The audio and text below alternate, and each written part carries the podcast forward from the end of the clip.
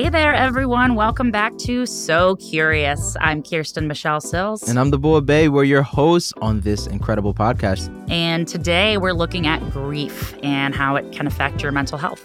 First, we're going to be sitting down to talk with grief researcher Dr. Mary Frances O'Connor to figure out what exactly grief is. And then we're going to be joined by creativity expert Natalie Nixon to learn about how we can find meaning following a loss. Yeah, so this is a big one, Kirsten. Have you navigated the very murky waters of loss and grief? Yeah, but I feel like no matter what you look up about grief, it's always like, okay, here are the, 5 stages, 7 stages. And then once you do that, your checklist, and then you're done. And it's like, there's no way that's just for grief to be over. It's like you live with that for the rest of your life. So now we're going to welcome Dr. Mary Frances O'Connor to the show. Thanks so much for joining us. Please introduce yourself and tell us about your work and what you do. I am Mary Frances O'Connor. I'm a professor of psychology at the University of Arizona. And I have written the book, The Grieving Brain, The Surprising Science of How We Learn from Love and Loss. And can I ask what led you specifically in your life to start researching and working on grief? Well, you know, as a scientist, I have always had this passionate curiosity about the brain. How is it that the brain turns these experiences we have in life into, you know, the little gray mush you find in the brain? And I think for me, there was such a clear relationship between the loved ones we have in our life and falling in love with them, and then the difficulties we have after they die, that it seemed clear there must be something going on in the brain that made that all happen. But on a more personal note, my mother was diagnosed with stage 4 breast cancer when I was 13. And she lived another 13 years. Her oncologist called it his first miracle. Wow. Yeah, which is just remarkable. But yeah, it still meant that she died when I was 26. And I was already in graduate school. I think it meant that I just felt really comfortable around people who were grieving. And so doing interviews with people and then sort of looking at their brain scans and looking at their blood tests perhaps let me kind of dive in more deeply than psychologists had done previously. So I think one thing that when I hear grief, I think of death and dying, right? That's, I think, the most common one. Yeah. But we're doing this whole season on mental health, and like we're learning that there are so many other forms of loss that can cause grief. Can you go into, like, in your experience, some other common examples? Yeah, I think of different kinds of grief as coming about for different reasons. So I think that the death of a loved one is something that, you know, social mammals have had to deal with from time immemorial. And so it doesn't surprise me that maybe the brain has evolved really specific ways to deal with that kind of grief. So you form an attachment bond, right? You fall in love with your spouse or your baby, and then your brain has to understand, has to update at some point, if that person dies, that the world no longer contains them. So for me, I feel like the neurobiological aspect of that makes a lot of sense. But when that happens, when you think about it, like if I use the word daughter to describe myself, that actually implies 2 people, doesn't it? And so does the word spouse. That implies 2 people, or sister. And so I think what happens is when a loved one dies, we lose a piece of ourself as well, right? We lose a way that we understand how to function in the world. Well, so here's then the analogy. If I lose my job, how I function in the world is very much informed by I'm a professor, right? And so now I've lost a part of myself. And so I think those other kinds of grief, the loss of health, say, for example, or the loss of hearing, they are a loss of a piece of ourself and how we function in the world. And so even though they're not the death of a person, they still are experienced as grief.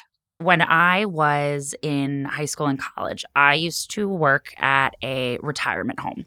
And I worked with a couple people who were in later stages of dementia. people whose spouses had passed and who didn't remember and were constantly having to be told again. And in that moment, it is like the first time they are hearing it. And as the person having to do it or watching the nurses do it, for us, it's 10, 15 times a day, you know? Yeah. And I know sometimes the nurses were really interesting about it because they were like, if they were noticing it was taking such a physical toll on them, they would say something like, okay, well, it's 4 o'clock on a Tuesday. Where is he usually at 4 o'clock on a Tuesday? You know, not lying, but just it was like a physical health issue. Yes. So I'm curious, like, what have you noticed in your research about what grief can do physically? Like, you know, you hear of people dying from a broken heart. Yeah. The first thing it makes me think of is I think you can think of grieving as a form of learning. The brain is really a prediction machine for us, isn't it? Like that's the point of this organ we carry around and devote all this glucose to, is to sort of help us to figure out what might happen next, given thousands of days of experience. And so, for example, if you wake up next to the same person every day for thousands of days, and then you wake up one morning and they're not next to you, it's actually not a very good prediction that they've died, right? Death is a very unusual event. And so because of that, the brain has to actually learn that they're gone through experience, through day after day of not putting socks in their drawer when you do the laundry and the plants that they used to take care of are now dying, right? It's days and days of experience that actually teaches the brain in a form of learning that this person is gone.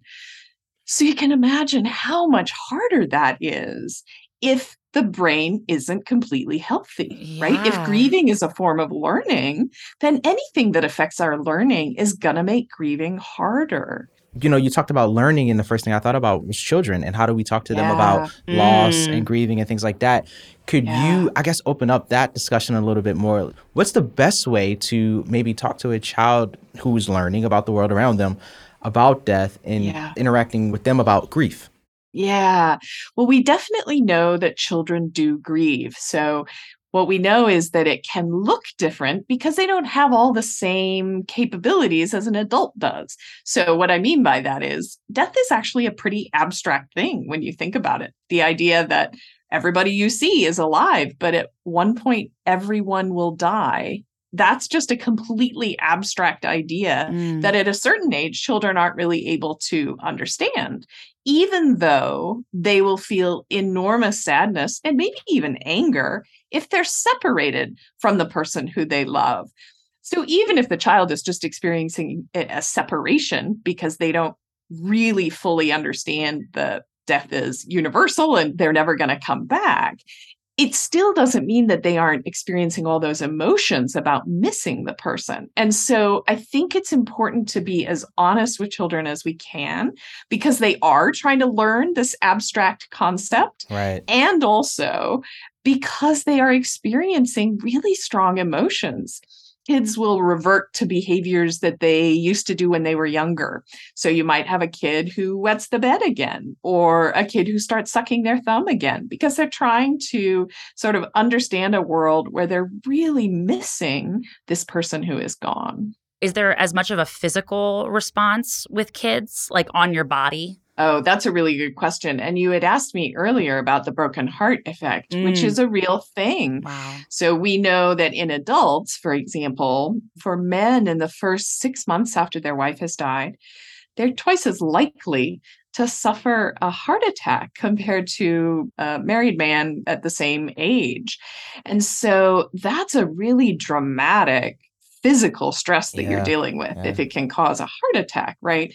Now, granted, this is not everyone, but twice the risk, that is really an increase in the physical stress this person is under. For children, although I do not do research on children myself, the added challenge is that these systems are still developing. And so one of the things we know is that kids develop really secure relationships with parents who are loving or caregivers who are loving. And that sort of sets the homeostasis for their brain and for their hormones, right? This is what life is supposed to be like.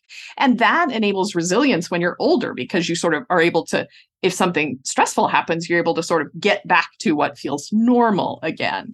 But with children, if they're still developing when something really stressful, like the death of a caregiver, happens, then where that homeostasis gets set can actually change. And this is no small thing. Bereavement can really be thought of as a health disparity. We know in COVID, for example, 1 in 4 deaths due to COVID left a child without a parent or a caregiving grandparent. But that wasn't uniform, right? So it was twice as likely if you were a Black child, or it was 4 times as likely if you were a Native American kid. And so as we think about the impact of grief, I think it's also important that we think about how we distribute resources in order for grief education and intervention and support to really be effective in our society. I want to throw a big question at you. Earlier, you mentioned COVID-19, the lockdown, and everything that we've been experiencing, and we've all went through it all at once. Can you talk to the effect it might have on us culturally as just a species to experience loss? How might that affect us? Mass grief on a global scale.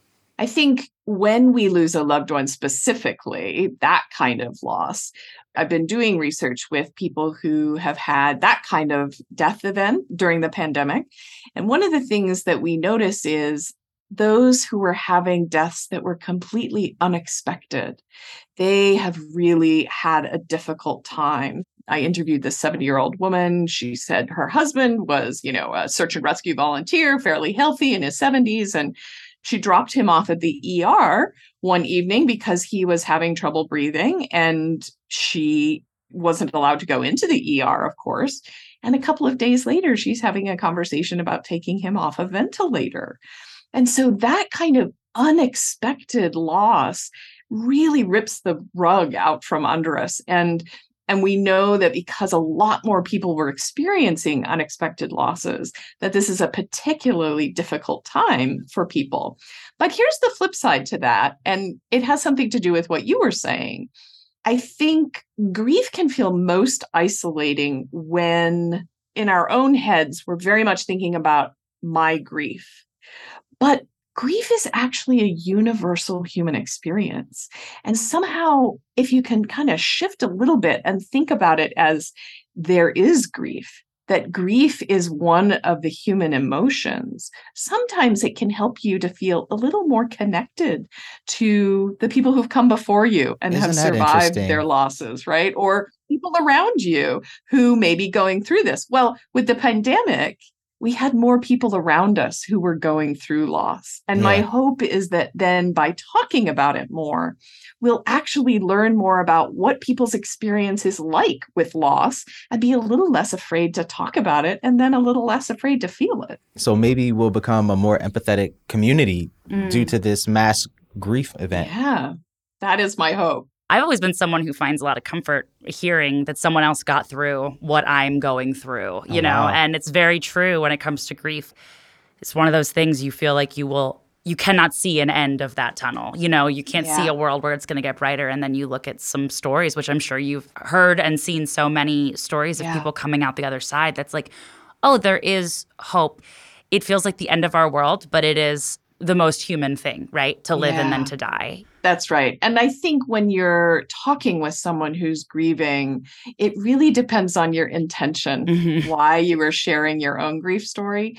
Many of us feel really uncomfortable around people who are grieving. Oh, it's really hard to be with people who are suffering. I mean, it can be awkward. Yeah. Right? So if you're telling your story so they will stop talking, then that's not going to feel the same as if you share your story in order to really commiserate and really understand the similarities and differences. So that intention really matters. You've said specifically, apparently, you do not give advice on getting over a loss. Can you explain to us and the audience why? Yeah, this is sort of related to if you're hanging out with someone who's grieving. It turns out insight just doesn't usually come from advice. And so you can share your story and the person may find connections to it that may help them, but it's not the same as trying to tell them how it should be or how it should go for them. I mean, even me, so I may be an expert on grief, but I'm an expert on grief on average, right? Each individual is an expert on their own grief or their own relationship with this person who's died. And so I think that we all have to take what we hear and really reflect, does that express my experience as well? And does that way of coping help me think of new ways that I might cope? And if those are the case, then that's fantastic. But I think that advice can come across as you're not doing it right, or you should be feeling something different than you're feeling. And grieving is hard enough without either of those. I think often it's our desire, which is, maybe a natural desire, that we think our job when we're listening to someone who's telling us about a hard time they're having, we think our job is to cheer them up. But that often isn't really the job. The job is to be there with them, to really try and see it from their perspective, to ask questions about parts that you really want to understand better. What impact did that have? And how do you feel like that's changed your life experience? And maybe what would you tell someone who was going through the same thing now that you've been through this, right? So I think there's a way in which if we can just be there with other people and not try to change their experience as much, it can feel more compassionate, more connecting to the other person. Thank you so much, Mary Frances O'Connor. We are covering so many different aspects of mental health in this season, and I just feel like everything we learn is just conducive to the fact that none of mental health is one size fits all. It's so intricate. Right. And this conversation has been, oddly enough, soothing. Yeah, right? Yeah, it is. You'd think, I was like, oh, we're going to be sad. And I was like, no, this is very uplifting, actually. Yeah, so thank you. Thank you. Thanks again to Mary Frances for joining us. It is kind of nice to have someone like Mary Frances validate that it does have a physical effect when you're grieving. So you don't just feel like, oh, am I just losing my mind?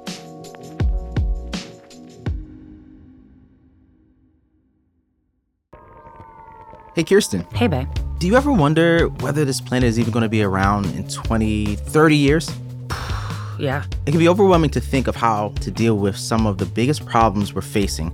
Our friends over at the Franklin Institute talked to some of the sharpest minds working in science and technology, and I gotta say, I think 2050 is gonna be a pretty cool year. Check out The Road to 2050, a new docuseries from Franklin Institute at fi.edu. So now we're going to be joined in the studio by Natalie Nixon to speak with us on how creativity can aid the grieving process. Natalie, thank you so much for coming to speak with us today. Thank you for having me. Can you introduce yourself, Natalie, to the thousands and thousands of listeners and tell everyone what it is that you do? Sure. Hi, my name is Natalie Nixon. I'm the founder and CEO of Figure Eight Thinking. I advise leaders and companies on transformation through the lenses of wonder and rigor and foresight. And I help them think through questions like, what's our purpose? What's our next? I'm a global keynote speaker, author of The Creativity Leap, and an advisor. I guess we'll just jump right into it. How would you define creativity? So I've spent a lot of time thinking about how to make creativity much more accessible to people so that they don't think of it as a nice to have, but as a must have. Right. And and because we're all trying to innovate, but in actuality, the engine for innovation is creativity. So the definition that I landed on that's spelled out in a lot of detail in my book, The Creativity Leap, is that creativity is our ability to toggle between wonder and rigor to solve problems and produce novel value. And that value could be social value, financial value, cultural value. So let's talk about creativity and grief. How can creativity help someone who's going through the grieving process, who's really in the thick of it? Right. So around spring of 2020, so we were all getting acquainted with this new reality of the COVID-19 pandemic. I read an interview in the Harvard Business Review with Scott Barinato, who is an editor at HBR. He was interviewing David Kessler, who is one of the world's foremost experts, globally renowned experts on the topic of grief. And there were two takeaways I got from reading the interview. The first was that David Kessler said, okay, we typically think of 5 stages of grief, which are denial, anger, bargaining, sadness, and then finally acceptance. And he said, these stages are totally nonlinear, which was a big relief to me because I was feeling like an emotional ping pong ball already, where you do some negotiation with our new constraints on life, and then you feel like you're accepting everything, and then you feel totally sad about a loss. And so that kind of topsy-turviness of grief was the big takeaway. But the larger takeaway is that David Kessler said there's actually a sixth stage of grief. Instead of ending on this plateau of acceptance, we should actually end with a sixth stage of meaning and purpose. And the reason this stood out to me as a creativity strategist is that creativity is all about the business and work of meaning making, of identifying at the end of all of this, what is the point, right? And how do we collectively, in the case of a COVID-19 pandemic, figure out our next phase of meaning and purpose. So for individuals, especially who are in whatever phase of grief and grieving, it's, I think, a bit optimistic and helpful for us to think about that the final destination is not acceptance, this plateau, but it's really about figuring out what is the meaning of all this. And this is when our ability to optimize our creative capacity really becomes important. And, you know, I was really looking forward to this question, too, because I never put creativity and grief in the same ballpark at all. So thank you for that. That's incredible. What are some examples of ways someone can use creativity to grieve? Any specific actions, activities? Well, let me first kind of map out a new kind of mental model that we could adopt when we're thinking about building our creative capacity, and especially as it relates to working through grief and grieving. And by the way, you know, my next book is going to be a book about flourishing. And one of the things that I really want to drive home is that flourishing is not about being on top of the world and happy all the time. We actually, in order to flourish, in order to really optimize creativity, need to experience kind of the pitfalls and the valleys of life.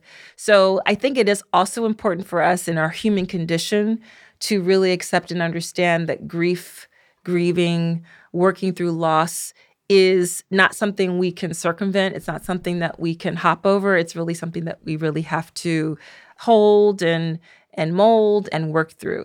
The mental model I'm talking about is something I call CQ, or our creativity quotient. Okay. We know about IQ and our ability to measure our level of intelligence. And we are increasingly accepting that we all have an EQ, an emotional intelligence. I believe we also have a CQ, and that CQ starts with a mindset of gratitude. And what's cool about really practicing gratitude is that you actually are becoming a systems designer.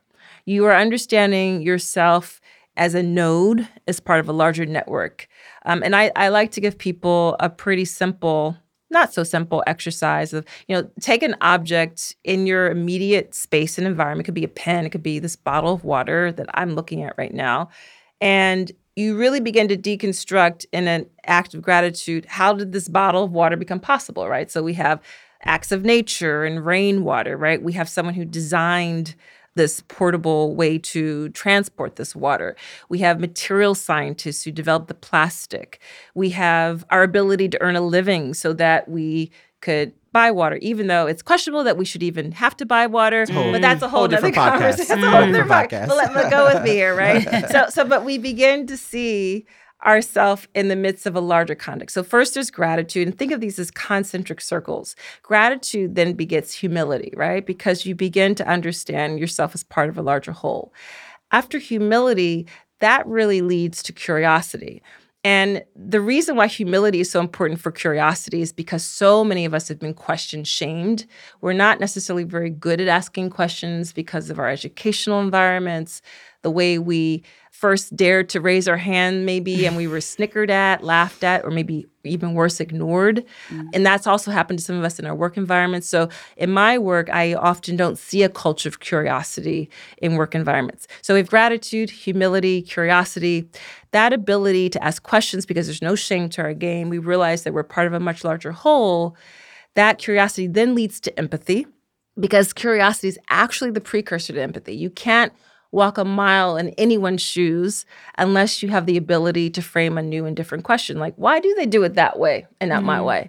Why do they sit over there and not over here, right? So once you can ask the question, you can really start to radically empathize. And then ideally, empathy leads to action, equitable action. So where this connects to grief and grieving and getting through the grieving process is that one of the best ways to get out of our own black hole of grief, feeling sorry for ourselves, the not so good feels that are involved, to say the least, to sadness, right? Is to begin to see ourselves as part of a larger whole. Part of that is interacting with others, volunteering, it's helping others. And it's in those acts of collaboration that those creative sparks really begin to happen. And you see in your mindset beginning to shift literally from the acts of gratitude, that mental state of gratitude, to humility, curiosity, empathy, and action. How do you collaboratively grieve? How does collaboration and grief overlap? What does that intersection look like?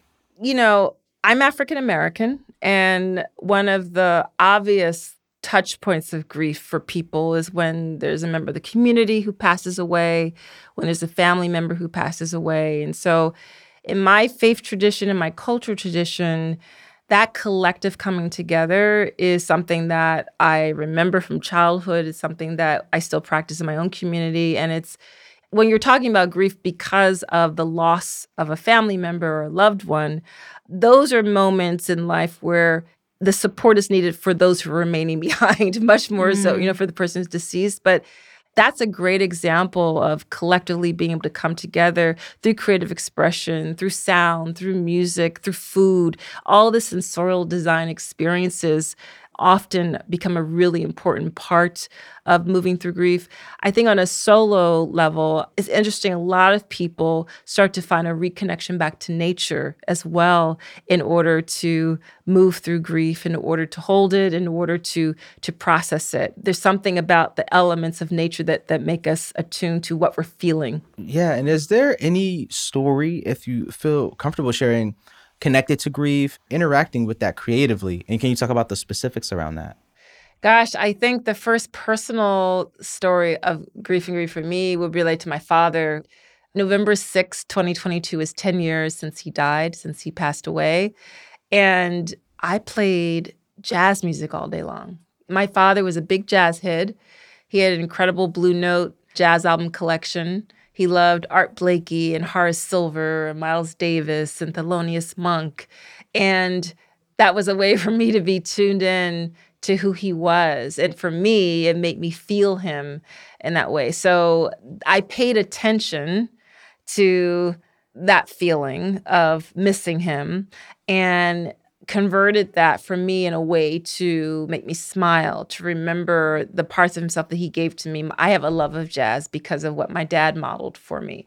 And I think that's the other part of the sensorial design piece I'm talking about. We can design our way into whatever we need to do to incorporate the feeling, not shun it, not try to tuck it away, but to feel the feels and to do whatever it is that makes you remember. I think memory is something that's really fascinating to me. I don't understand all the neuroscience of memory, but there is a connection between our senses, what we can create that helps us to process memory and to use it in a really catalytic way.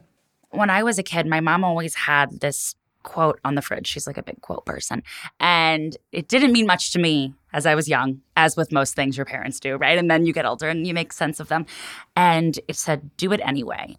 She used to say this a lot. And it was about acknowledging how you're feeling. You know, I'm scared to go back to the gym. I want to get back into shape. I'm afraid I'm going to be judged. Don't pretend that's not true. Feel it, but do it anyway. And I'm angry. I have to ask someone for help in this thing. You know, it's like we don't have to toxically pretend like it's okay, get over it. Feel it, but then do it anyway. And I love that that's something you're like really making into such an art form, truly.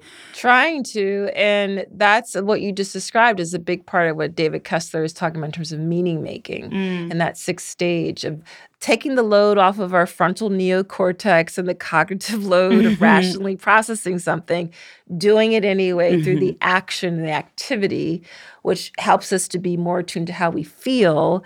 And then we can circle back to, now, what does that mean to me, right? Because for me, drawing the connection back to what you just shared, is the first feeling and to do on November 6th around remembering my dad's passing was I needed a sound to kind of envelop me. Yeah. That's what I had to do. And then that helped to trigger memory. And then that helped for me to cognitively understand the pieces of my father's life that are still a part of me and a part of my environment. But yeah, that action, the feeling it is really important. And I wonder, as we are in this figuring out this next iteration of the pandemic, because there's new variations that we'll have to work through, and working out hybrid work and all these blurred boundaries, if we will allow more of the human to show up to work, if we will allow, as we are seeing people's pets in the background of Zoom screens and their children and their mementos, if we will allow for the personal to become a bit more part of the work. I'm predicting that personal development and professional development will become more conjointly important, not these separate silos. We certainly hope so. I hope so. Yeah, seriously. Absolutely. Dr. Natalie Nixon, thank you so much for coming and sharing your insight, your wisdom. Do you have any final thoughts as it pertains to creativity, grief, or just like a last word you want to leave our listeners with? I just thank you for inviting me. I think this is a really important topic. And I hope that anyone listening will really take to heart this notion of creativity and feeling being their pathway through to kind of synthesize the grief and make it part of your life. Don't shun it. Don't compartmentalize it. Thank you. That's awesome. A beautiful way to leave it. Thank you so much, Natalie. Thank you. Thank you, Natalie, for giving us so much to think about and a lot of perspective.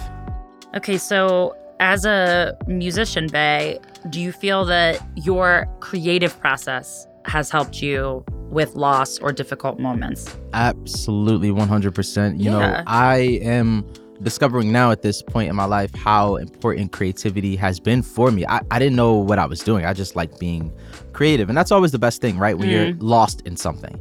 But what about you? Has comedy helped you through hard times?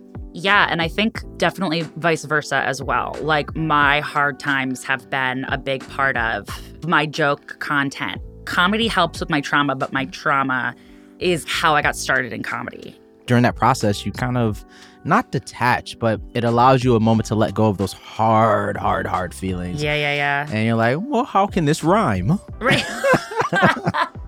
Yeah, you know? I'm like, how do I rhyme this? Right, you're like, my dog just died. How can I make a joke about this? To close out today's episode, we have another mindfulness segment with Marguerite Nicosia from The Shanti Project. This is Marguerite Nicosia with The Shanti Project and another mindfulness exercise. So with the work that you do with The Shanti Project, if you are able to share with your age group you're working with, are there a lot of like common threads in what you hear of what are the issues that are going on with students this age and this time? Well, I was in middle school for the first time, and that was really cool. So I worked with sixth graders this year in this incredible inner city school in Bethlehem, Pennsylvania, and we got to a lesson talking about thoughts and emotions because our brain is built to be very busy and our brain can be filled with thoughts all the time. Mindfulness doesn't mean quieting your brain. It means just calming your brain. Your brain is meant to think and fire off and provide you with all this stuff. So the lesson was about thoughts and emotions. And when I asked class after class after class, using the word anxiety, you know, who here feels anxious? What makes you anxious? It was like, boom, floodgates opened. Like, they just wanted to talk about it. And I was amazed and impressed because I had anticipated this lesson kind of like me having to kind of draw a little bit of engagement out of them, but no, they were just ready to talk. And I think that speaks to the incredible awareness that's happening culturally around mental health. And teenagers are not afraid to talk about what's going on in their lives, and it's wonderful. When my 10-week program came to an end, one of the students said to me, like, what? Where are you going? Like you can't leave. It was amazing. It's really cool. So let's all take a moment. We'll just take a deep breath in together. So breathe in and breathe out, nice and slow. Okay, and I would invite you to just kind of become aware of how you're sitting. Just kind of think about it as like relaxed attention. And if you'd like to, close your eyes. If that's not comfortable for you, you can kind of just softly gaze down at either your lap or the floor. And then I want you to go ahead and let's take another deep breath in and a deep breath out. And just bring your attention to your eyes and the area around your eyes. And just go ahead and on your next in-breath, just think of breathing in relaxation and just breathing out any tension. And just really, really just relax your eyes. And on your next breath, go ahead and bring that attention just to your face, your jaw.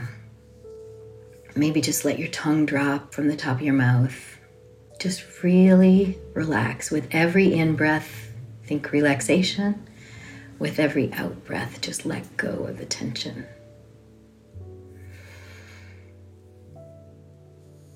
And then on your next breath, go ahead and bring your attention to your neck, your shoulders, and just really, really give your shoulders some love. Just relax on the in-breath.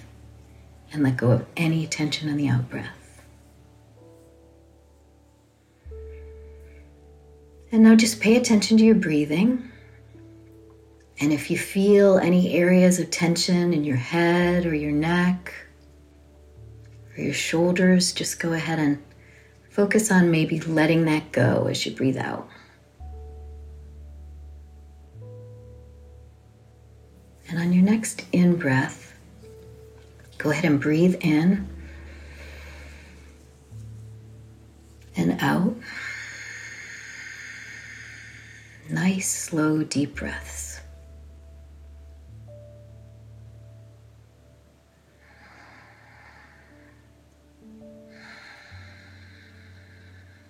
And when you're ready, you can flutter your eyes open and really, really slowly just come back to the space and where we are, and rejoin us.